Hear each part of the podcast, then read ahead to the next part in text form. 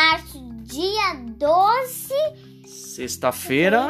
E nós vamos aqui bater um bate-papo com meu pai, isso, contando sobre a história de Maria. Isso mesmo, hoje encerra essa série da semana especial das mulheres. Sim, e vamos falar isso, nós vamos falar de Maria. E eu prometi pra Yasmin que ia contar uma historinha muito legal hoje.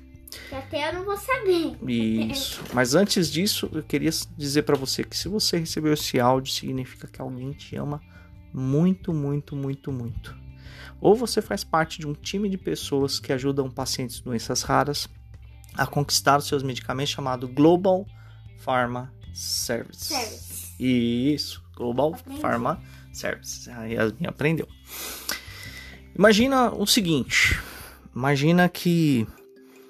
se você é mãe ou pai, é, você descobre que a cura do vírus do Covid está em seu filho. E os médicos descobrem que realmente, melhor que a vacina, é, é o seu filho literalmente dando todo o sangue para que a humanidade fosse curada. Já parou para pensar nisso? E os médicos chegam para você e falam, olha, só que tem um problema. Para nós fazermos todo o antídoto necessário para o mundo inteiro, é necessário que seu filho ou sua filha faleça. O que você faria nesse lugar? Como você reagiria? A gente quer contar uma história hoje de uma das maiores mulheres da Bíblia, que criou Jesus, chamada Maria. Sim, Maria foi uma guerreira também. Isso.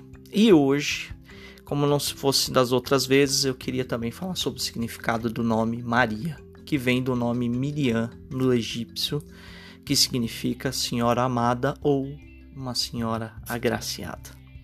Lá em Lucas, se você puder, abre a tua Bíblia depois e lê em Lucas capítulo um, versículo trinta. O anjo chega para Maria e fala, não temas, porque achaste graça diante de Deus. E ele conduz ainda o texto. Eis que você conceberá à luz um filho e chamará pelo nome de Jesus. Este será grande... Desculpa, este será grande e será chamado do Filho do Altíssimo.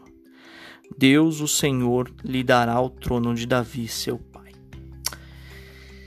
Imagina você no lugar de Maria, sabendo que seu filho era o Messias. E detalhe, sabendo que você ia literalmente passar por uma dificuldade muito grande para...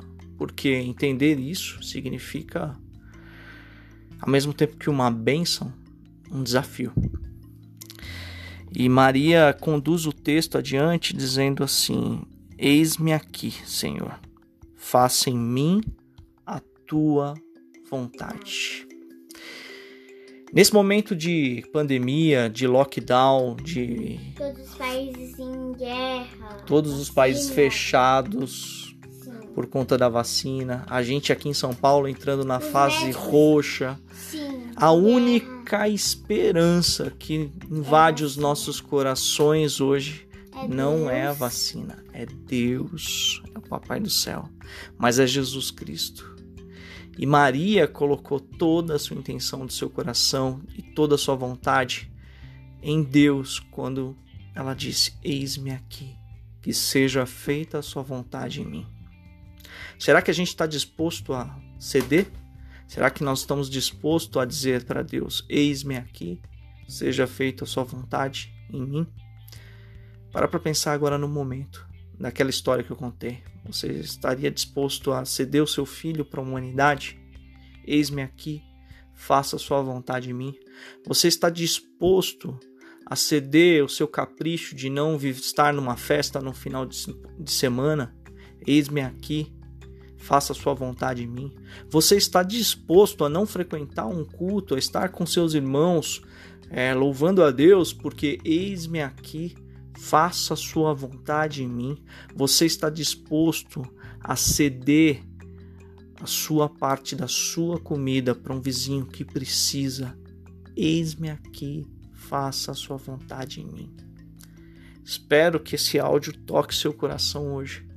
E que essa semana que nós falamos de mulheres tão importantes como Maria, na história de Cristo, faça a vontade dele na sua vida, para que você espelhe e espalhe o amor dele. Faz sentido isso? Então, eis-me aqui, faça... Eis-me aqui, faça a sua vontade, vontade em mim. Hum. Ok? Que Deus abençoe você e... e pra cima deles. Pra cima deles.